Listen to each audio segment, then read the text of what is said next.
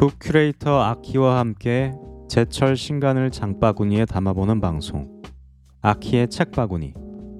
안녕하세요, 저는 아키입니다.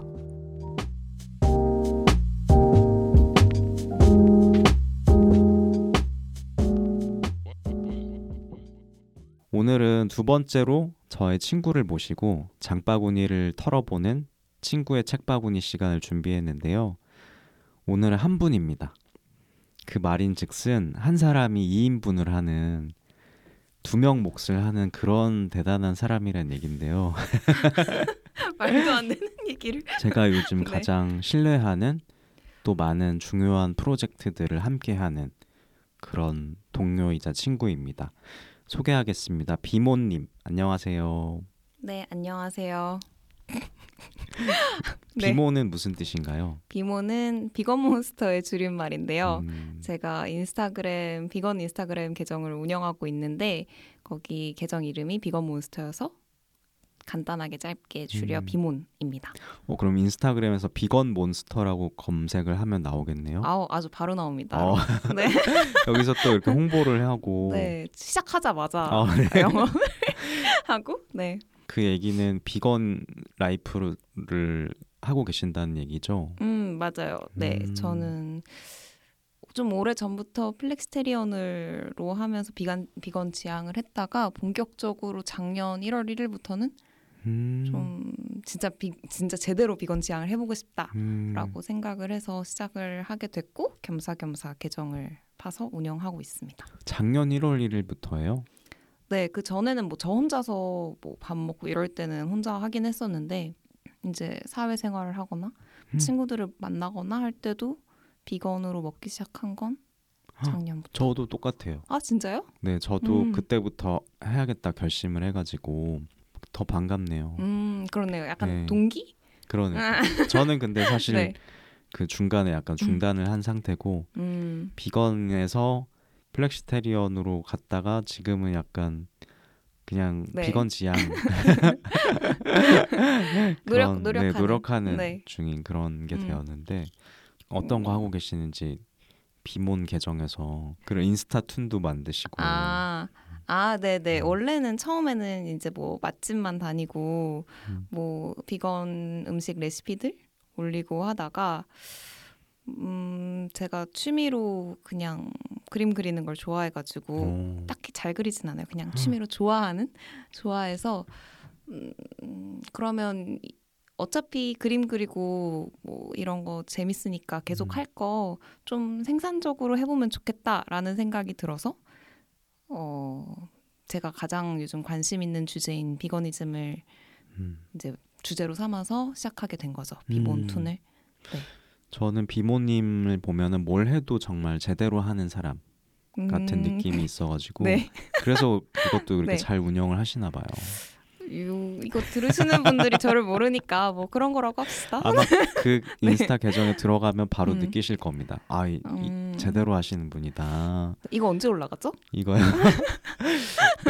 몇 주 정도 있다가 올라갈 것 같아요. 아, 진짜요? 그 전에 어떻게든 좀 잘해놔야겠다. 아니 그대로 네. 지금 그대로 놔두셔도 되고 그러면 또 책을 파는 회사에서 우리가 같이 일을 하고 있는데 맞아요. 그렇다고 하면 아무래도 책도 많이 장을 보고 하시는 분일 텐데 그런 장보기의 기술에 대해서 또 한번 여쭤볼게요. 네. 책 장을 주로 어디에서 어떻게 보시나요? 저는 주로 트위터 팔로우를 하고 있는 분들 걸 많이 보고, 그 다음에 지인 추천을 받기도 하고, 아니면 아키님 이제 이렇게 운영하시는 팟캐스트나 아키님 것뿐만 아니라 또 이제 제가 좋아하는 팟캐스트들이 몇 개가 있어서 그런 걸 듣기도 하고, 그 다음에 친구들이랑 같이 하고 있는 독서 모임이 있어요. 그래서 그 독서 모임에서 친구들이 추천한 책을 같이 읽기도 합니다. 들어보니까 뭔가 고수의 느낌이 나요. 아니에요. 아니 자꾸 고수라고 하고 자꾸 아니에요. 아니 제가 또 네. 저희 옆자리잖아요. 그래서 가끔 이제 책을 올려놓은 걸 보면은 이분은 책을 좀 읽는 분이다. 뭘 올려놨지? 저도 잘 모르겠지만 네. 되게 그리고 업데이트가 되게 잘 되는 것 같다라는 생각도 들고 그랬었어요. 왜냐하면 곧 이사하기 때문에 이사짐을 집에서 늘리고 싶지 않아서 회사를 이용하고 있습니다. 아, 거기다 다 이제 놔두시는 거군요. 네네. 맞아요. 그러면 어떤 기준 같은 게 있을까요? 나는 이런 것들을 딱 이제 끌린다. 이 책을 그래서 고르게 된다 하는. 제가 책을 사실 고를 때 제일 많이 쓰는 방법은 관심 있는 주제의 책을 하나 처음 읽기 시작해서 그 책의 참고 문헌들을 타고 읽는 걸 좋아하거든요. 역시. 네.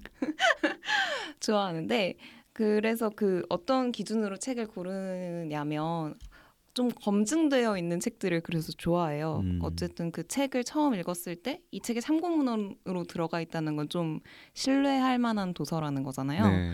그래서 뭐 다른 루트로 알게 된 책들, 뭐 팟캐스트라든지 지인이 추천해줬다든지 그런 책들도 마찬가지로 뭐 트위터를 좀 더 검색해본다든지 아니면 제가 좀 신뢰하고 있는 사람들이 이 책을 읽었다든지 이런 식으로 한 번 더 확신을 얻고 나서 읽기 시작하는 것 같아요.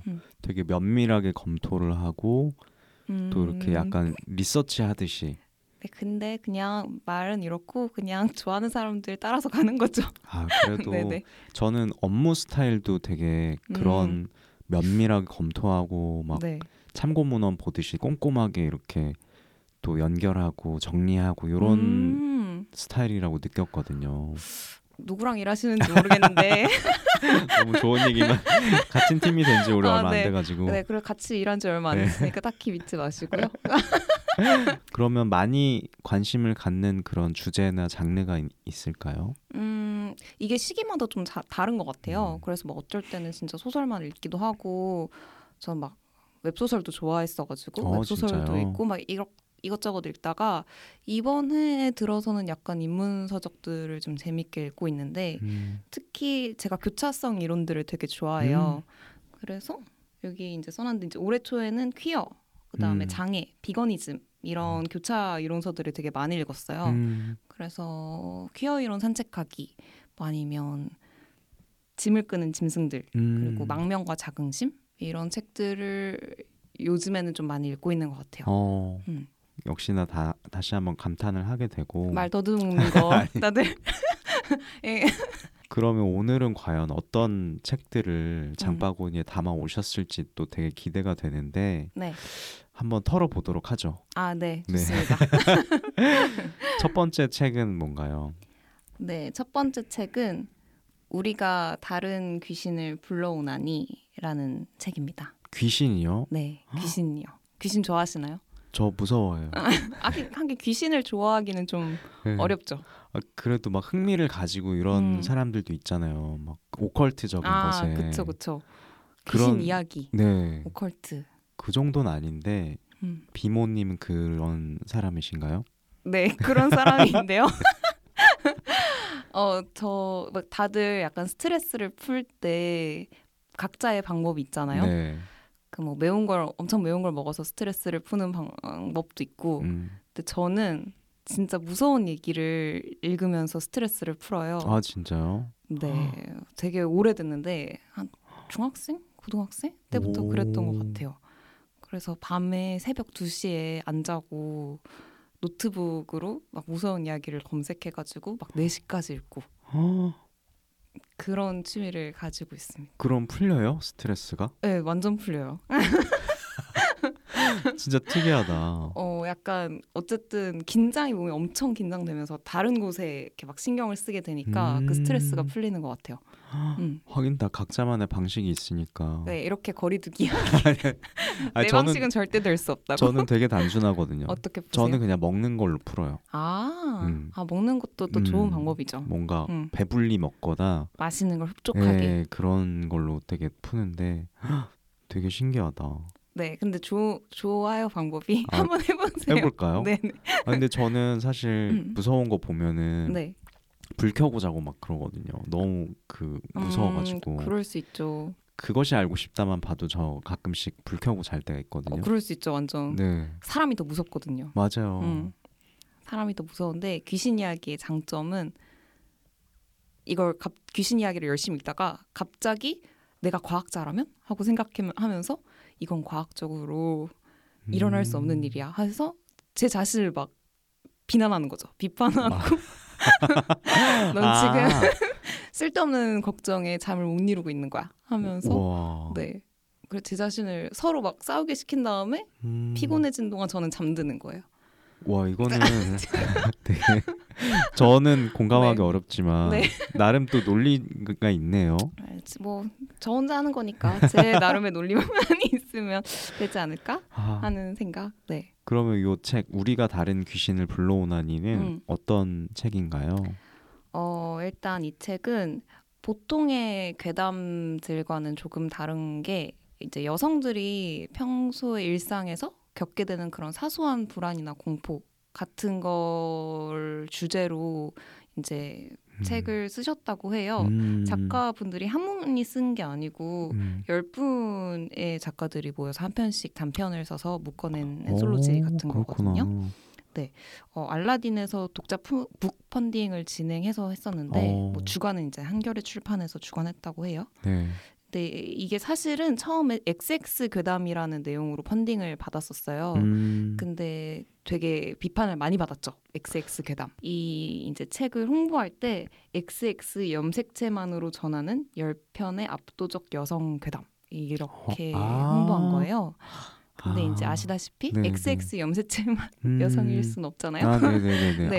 그래서 이제 퀴어판에서 비판을 굉장히 많이 받았고 이제 다시 다른 이름으로 우리가 다른 귀신을 불러오나니로 정식 출간이 되었습니다. 근데 제가 이 책을 처음 이제 알게 된 건 트위터에서 방과후 괴담부라는 계정이 있어요. 괴담만 올리는 계정인데 뭐 사실 그 계정이 막 완전 PC하고 막 그러진 않아요.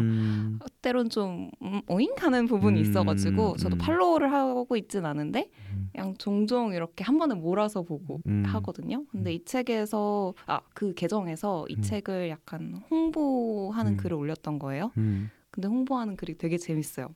이 괴담부가 운영되는 방식이 네. 오컬트 썰을 약간 네이트판에서 캡처한 것처럼 해가지고 막 올려요. 재밌겠다. 그렇죠. 근데 이 책을 홍보할 때도 그 네이트판에서 막 썰 풀듯이 막 하다가 중간에 뚜껑을 끊고 뒤에 있는 내용은 책을 읽어보세요. 이렇게. 근데 그게 너무 재밌던 썰이었던 거죠. 그럼 못 참을 것 같은데요. 진짜 못 참아요. 하나만 제가 넘어간 카드뉴스 얘기를 들자면 이건 이제 예스24에 올라간 카드뉴스인데요. 그것도 네이트판의 형식을 띠고 있는데 시어머니와 며느리가 같이 살아요. 주인공 며느리예요. 며느리가 이제 네이트판에 글을 쓴 것처럼 올려놨어요. 남편이 죽었는데 남편을 사실 사랑해서 결혼한 건 아니고 이렇게 나는 그 먹고 살 주거 공간과 돈이 필요해서 결혼을 한 거다. 근데 이 남편의 결혼의 조건은 단 하나. 시어머니를 모시고 살아달라. 벌써 무서워. 그런데 남편이 죽은 거죠. 그래서 이제 시어머니를 그래도 이 조건으로 결혼했기 때문에 어쨌든 며느리는 시어머니를 모시고 사는데 그 시어머니가 매일매일 그 시키는 일이 별거 없지만 매일매일 같이 차를 마시는 시간이 있대요. 그래서 항상 시어머니가 따르는 그 차 시어머니가 시키는 그 차를 우려가지고 같이 마셔야 되는데 그렇게 마시다가 어느 날 남편 기일이 됐는데 제사를 지내야 되는 거예요. 근데 원래는 부모는 자식이 제사를 지내는 게 아니래요. 그렇구나. 네, 그런데 이제 며느리 보고 제사를 지내라고 하면서 새 옷이라고 옷을 줬는데 되게 헌옷을 주면서 이제 막 하라고 한 거예요. 제사를. 그래서 근데 좀 이상하다. 막 이 옷도 좀 이상하고 이 제사도 좀 이상한 것 같다 하고 네이트판에 이제 막 글을 써요. 그랬더니 이제 댓글로 사람들이 야 그거 그 집 너무 이상하다 빨리 나와라 그거 절대 입으면 안 된다 뭐 이런 식으로 카드뉴스가 끝이 나요. 뭔가 귀신 들린 옷 그쵸? 같기도 하고 왜일까? 저도 읽어보지 않아서 너무 궁금했는데 그 둘이 같이 산다는 것 자체가 일단 되게 공부죠? 네, 공부가 느껴지고 그래서 이건 진짜 읽어야 풀리는 그 호기심이겠구나. 읽어야겠다. 재밌겠죠? 사야겠다. 여기까지로 이미 영업이 된 것 같아요. 네. 그래서 공포물을 그냥 좋아하는 사람으로서 너무 읽어보고 싶은 책이라 담았습니다. 아, 비몬님, 몬스터잖아요 또. 아, 또 네. 맞아요. 뭔가 그런 것들을 좋아하시네요. 되게 오컬트적인 것들을. 맞아요. 괴물, 귀신, 오컬트, 뭐 사주 좋아하시잖아요. 아, 좋아요. 네, 그런 눈에 보이지 않는 그런 것들 너무 사랑합니다. 귀신이 있다고 믿으시죠? 아, 있죠. 아, 저도. 아니, 없으면 이상하잖아요. 그러니까 눈에 보이지 않는 그런 어떤 기본. 초월적인 힘들과 완전. 그런 것들이 있다고 믿어요. 저도 네. 저도. 저는 또 촉이 되게 좋아요. 그래서 얼마 전에도 제가 행복주택에 당첨이 됐거든요. 근데 당첨될 것 같은 느낌이 드는 곳들이 있어요. 나도. 그러면 돼요. 나도. 그쵸. 그리고 물건을 잃어버릴 때가 있잖아요. 네. 근데 막 너무 이렇게 마음이 평화롭게 잃어버릴 때가 있어요. 그럼 그냥 찾아요. 걔는 완전 잃어버린 느낌이 아니에요. 헉. 그런 게 있고 얼마 전 이제 어제 바로 제가 집이 나갔는데 네. 그냥 주말부터 왠지 목요일 날 집이 나갈 것 같은 거예요. 근데 어제 나보다 더하다. 나갔어요. 대박. 그런 것 때문에 뭔가 있지 않을까? 선생님 저는 어떻게 될까요? 같이 사주를 뭔가 더 신뢰감이 가고 네. 뭔가 이 책을 사야만 할 것 같은 그런 예감이 들었습니다. 제가 왜 담았는지 너무 확실히 너무 이제 와닿죠? 왜 비모님이 왜 귀신 이랬는데 바로 또 이제 감이 왔습니다. 네. 그러면 두 번째 책으로 또 넘어가 볼까요? 네. 다음 책은 좀 뜬금없긴 한데요. 네. 퀀트 투자 무작정 따라하기. 오? 투자요? 네. 뭔가 투자 다 의외예요 오늘. 그렇죠. 네, 초반에는 막 배차성 얘기하고 이러다가 네. 자본주의 탈피하자, 혁명 말린다, 막 이러다가. 그 얘기는 관심이 요즘 이런 것에 있다는 얘기 같기도 하네요. 맞아요. 현실적으로. 이번에 이사를 하면서 말했던 것처럼 행복주택에 제가 당첨이 돼서 가게 됐는데 너무 축하드립니다. 아, 감사합니다. 근데 이게 이제 일반적인 행복주택이랑 조금 다르게 서울 리츠로 운영되는 행복주택이에요. 그래서 가격대가 조금 다른 행복주택보다 더 가격대가 좀 있는 편인데 그래서 제 인생에서 가장 큰 돈을 만져야 하는 시기가 갑자기 와버린 거예요. 그래서 막 고민하고 있던 찰나에 제가 고민하고 있던 걸 들었던 친구가 자기가 재무상담을 요즘 받고 있는데 무료로 해주고 있는 네. 서울시에서 운영하는 재무상담을 받고 있는데 그걸 소개시켜주겠다. 한번 해보라고 이제 알려줘서 총 4회의 재무상담 중에 지금 2번째까지 받고 왔거든요. 아, 진짜요? 네. 그래서 좀 관심이 가게 됐던 것 같아요. 어떻대요, 상태가? 아, 막 지금 상태가 너무 불안정합니다. 이런 걸 알려주진 않고요. 처음에 가면 1회차 때 내가 평생 뭐 집을 사고 뭐 인생에 어떤 해야 되는 그런 일들이 있잖아요. 네. 노후 대비도 해야 되고 그런 걸 다 했을 때 내 인생에 총 얼마의 돈이 들어갔는지를 보여주세요. 근데 내가 평생 벌 수 있는 돈은 얼마다. 그러면 여기서부터 여기까지 그 공백을 어떻게 채울 건지. 아, 나 이런 거 생각하기 싫어. 진짜 생각하기 싫죠? 네. 근데 이제 그 앞에서 화이트보드로 쫙 곡선을 그리면서 저는 되게 네. 한심하지만 이런 주제가 나오면은 네. 되게 회피해요. 그리고 그쵸. 막 그렇게 생각해버려요. 아, 뭐 그냥 이러다가 내일 죽을 수도 있는데. 맞죠. 네. 근데 사실은 속내는 또 아니거든요. 맞죠. 네, 오래 풍족하게 살고 싶거든요. 그쵸. 아, 맞아. 아, 저 회피하면 안 되는데. 용감하세요. 그런 걸 받았다는 것 자체가. 아, 관심 있으면 소개시켜드릴게요. 저요? 근데 저는 네. 지금 되게 붕괴 상태여가지고 재정 상태가. 그럴수록 더 받아야 됩니다. 알죠? 아, 건강한 네. 사람이 병원을 왜 갑니까? 맞아요. 아프니까 가는 거죠. 맞아. 근데 이 책은 또 어떤 얘기를 한다고 하나요? 우선 퀀트 투자를 들어보셨나요? 아니, 처음 듣는 얘기예요.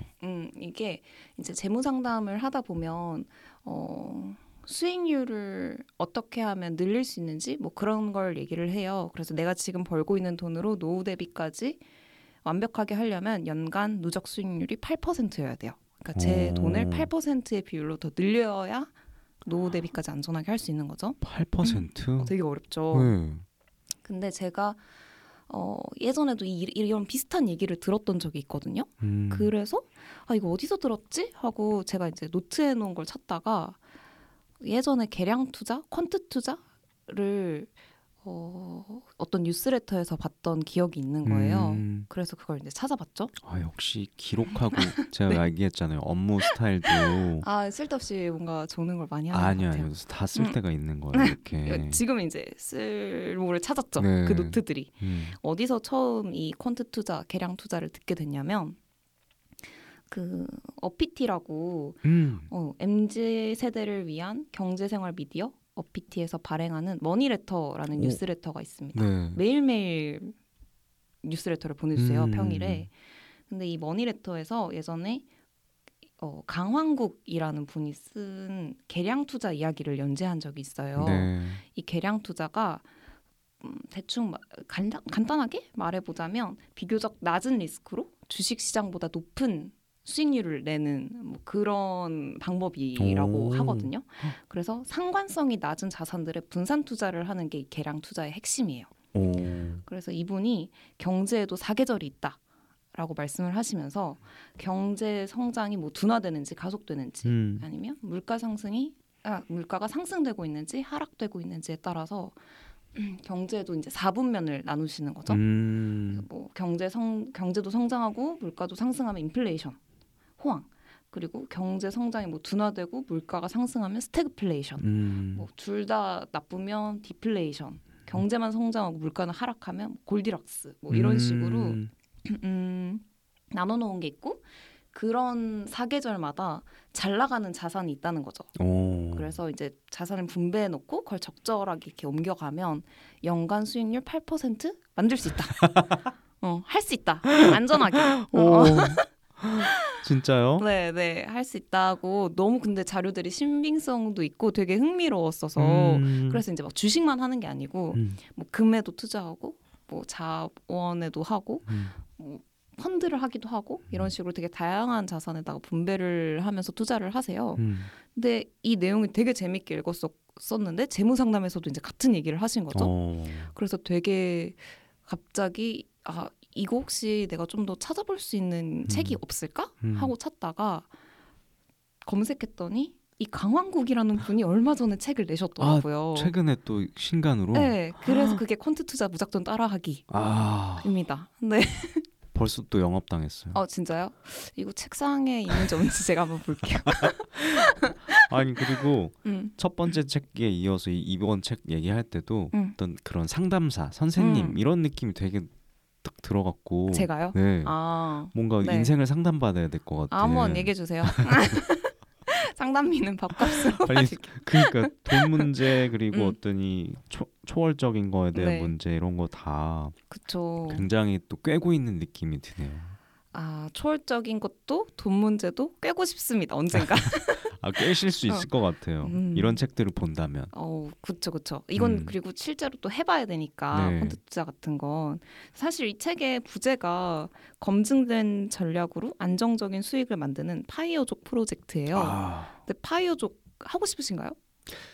그것도 역시 저 안에 약간 모순적인 네. 욕망이 있어요. 어떤 거죠? 그런 거에 관심 없는 척하고 그러면서 그렇게 되면 또 좋겠지. 이런 생각도 하고. 맞아. 그냥 저절로 이 지식들이 저절로 습득돼서 네. 난 별로 관심 없는 척하지만 그냥 다 잘 됐으면 좋겠죠. 네, 맞아. 그런 모순이 누구나 있죠. 그러면 이제 이런 생각을 하면은 혼나겠죠. 이제 이런 분들한테는 아무것도 안 하고 있으면서. 뭐 혼내요. 왜 혼내요? 네. 이 책은 그러면은 뭔가 비법을 알려면은 정말 펼쳐봐야겠네요. 네, 근데 이제 뭐 대략적으로 목차를 보거나 이 책에 설명된 이 책을 설명한 그 출판사들의 자료를 봤을 때는 네. 제가 이제 뉴스레터에서 봤던 내용들 그런 이론적인 토대들을 당연히 설명하고 그 뒷부분에는 이제 실제로 이걸 해볼 수 있는 어떤 실전 가이드 같은 것들도 같이 마련되어 있는 것 같더라고요. 그래서 관심 있으시면 돈 정말 싫지만 이 자본주의에서 살기 위해서는 어쩔 수 없이 다뤄야 되지 않겠습니까? 귀신과 돈 문제를 풀었으니까 그럼 네. 세 번째는 뭘 풀러가나요? 세 번째는 저의 커리어. 네, 아키님과 같이 풀어가야 하는 그 커리어 문제. 네, 커리어를 다룬 책입니다. 아, 물 흐르듯이 연결이 된다. 그럼요. 제가 또 진짜 어떻게든 연결 지으면 세상 모든 것들이 다 연결되어 있지 않겠습니까? 맞아요. 네, 그래서 제목은 1001입니다. 아, 요새 또 화제의 책이죠. 예, 맞습니다. 부제는 일하듯이 놀고 놀듯이 일하는 마케터의 경계 허물기입니다. 아, 요렇게만 되면 참 좋겠다 싶기도 네. 하고. 근데 솔직히 일하듯이 놀기 쉽지 않나요? 그러니까 일하듯이 놀기 많이 하고 계시지 않으세요? 사실 맞아요. 이런 팟캐스트도 일하듯이 네. 노는 거잖아요. 맞아요. 근데 놀듯이 일하기 안 되죠. 그걸 못하게 하는 사람들이 너무 많죠. 아, 그렇죠. 이게 네. 나의 의지로만 되는 것이 아니잖아요. 놀듯이 일하기는. 그래서 일하듯 놀기 완전 가능. 근데 놀듯이 일하기는 전혀 모르겠는데? 이거는 네. 뭔가 그런 판을 짤 수 있는 내가 능력이 되거나 그런 맞아. 곳에 가야지 또 가능한 것 같기도 하고.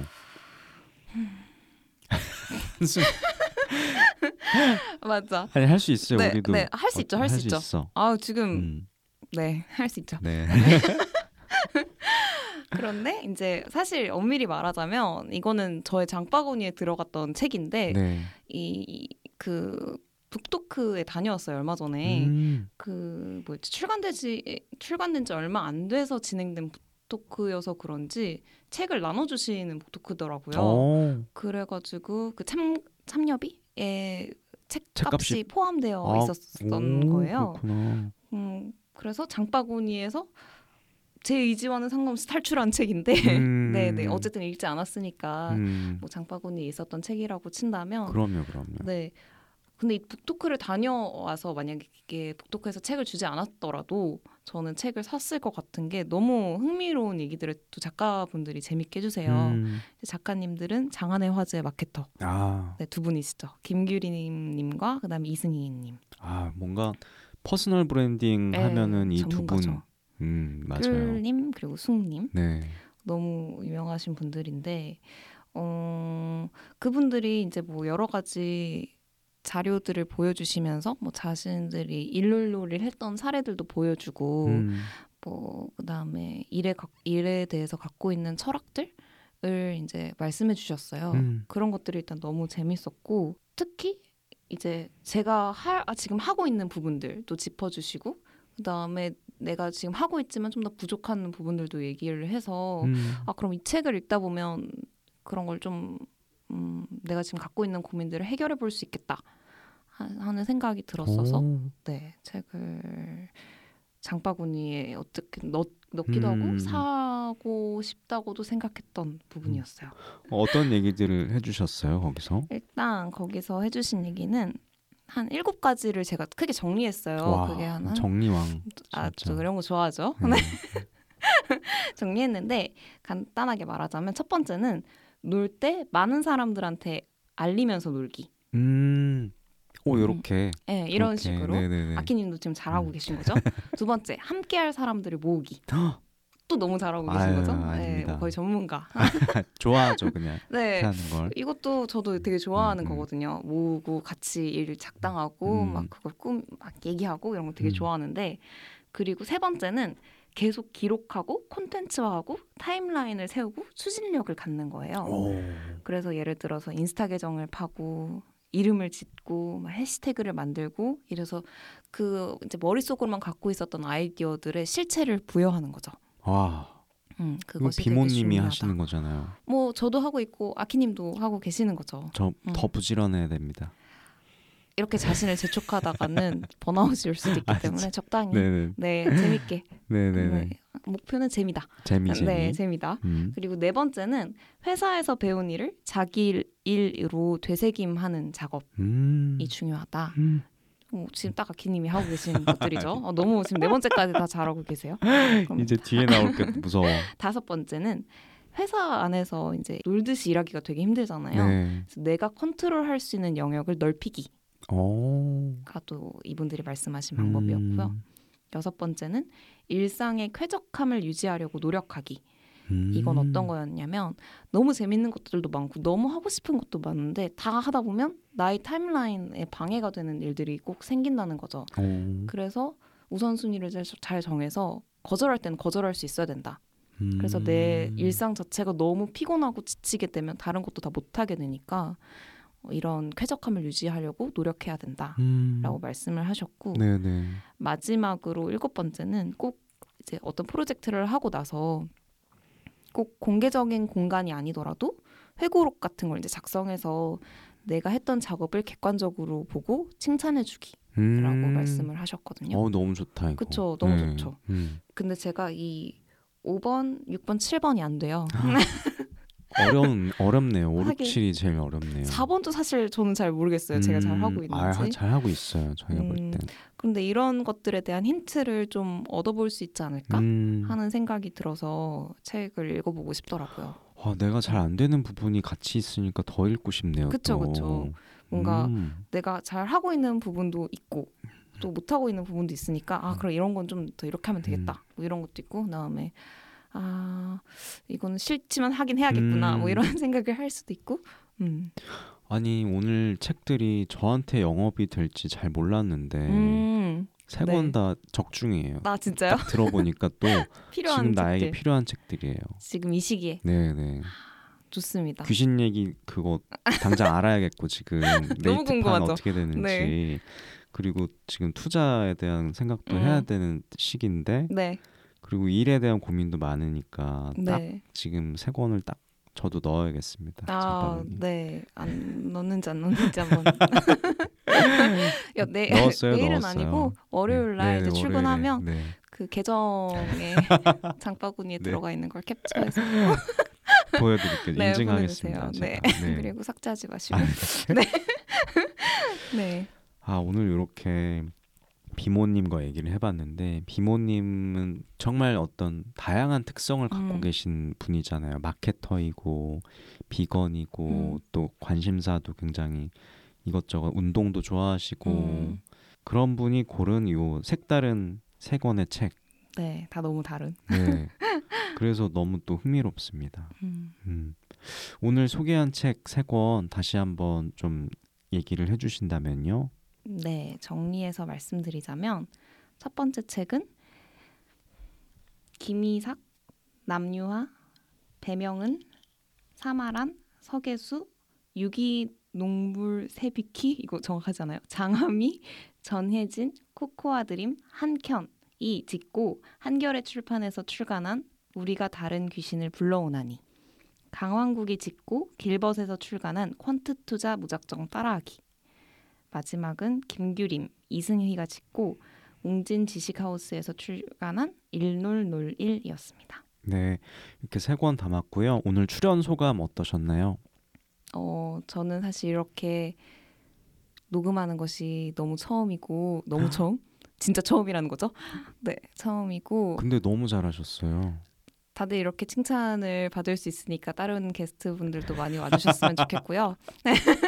전 텍스트나 그림 이렇게 혼자 손으로 하는 것들은 그래도 좀 좋아하고 익숙했는데 목소리로 하니까 영원히 수정할 수 없다는 점이 좀 무섭긴 하지만 제가 잘 편집을 또 해보겠습니다. 예, 편집 마술사를 믿고 입을 털어보았습니다. 너무 재밌었어요. 네, 저도 너무 재밌었고 타고난 방송인이시다라는 걸 저는 영업용 멘트. 아니요.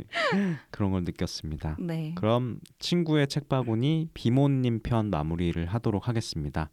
지금까지 아키의 책바구니, 저는 아키, 저는 비몬이었습니다. 감사합니다.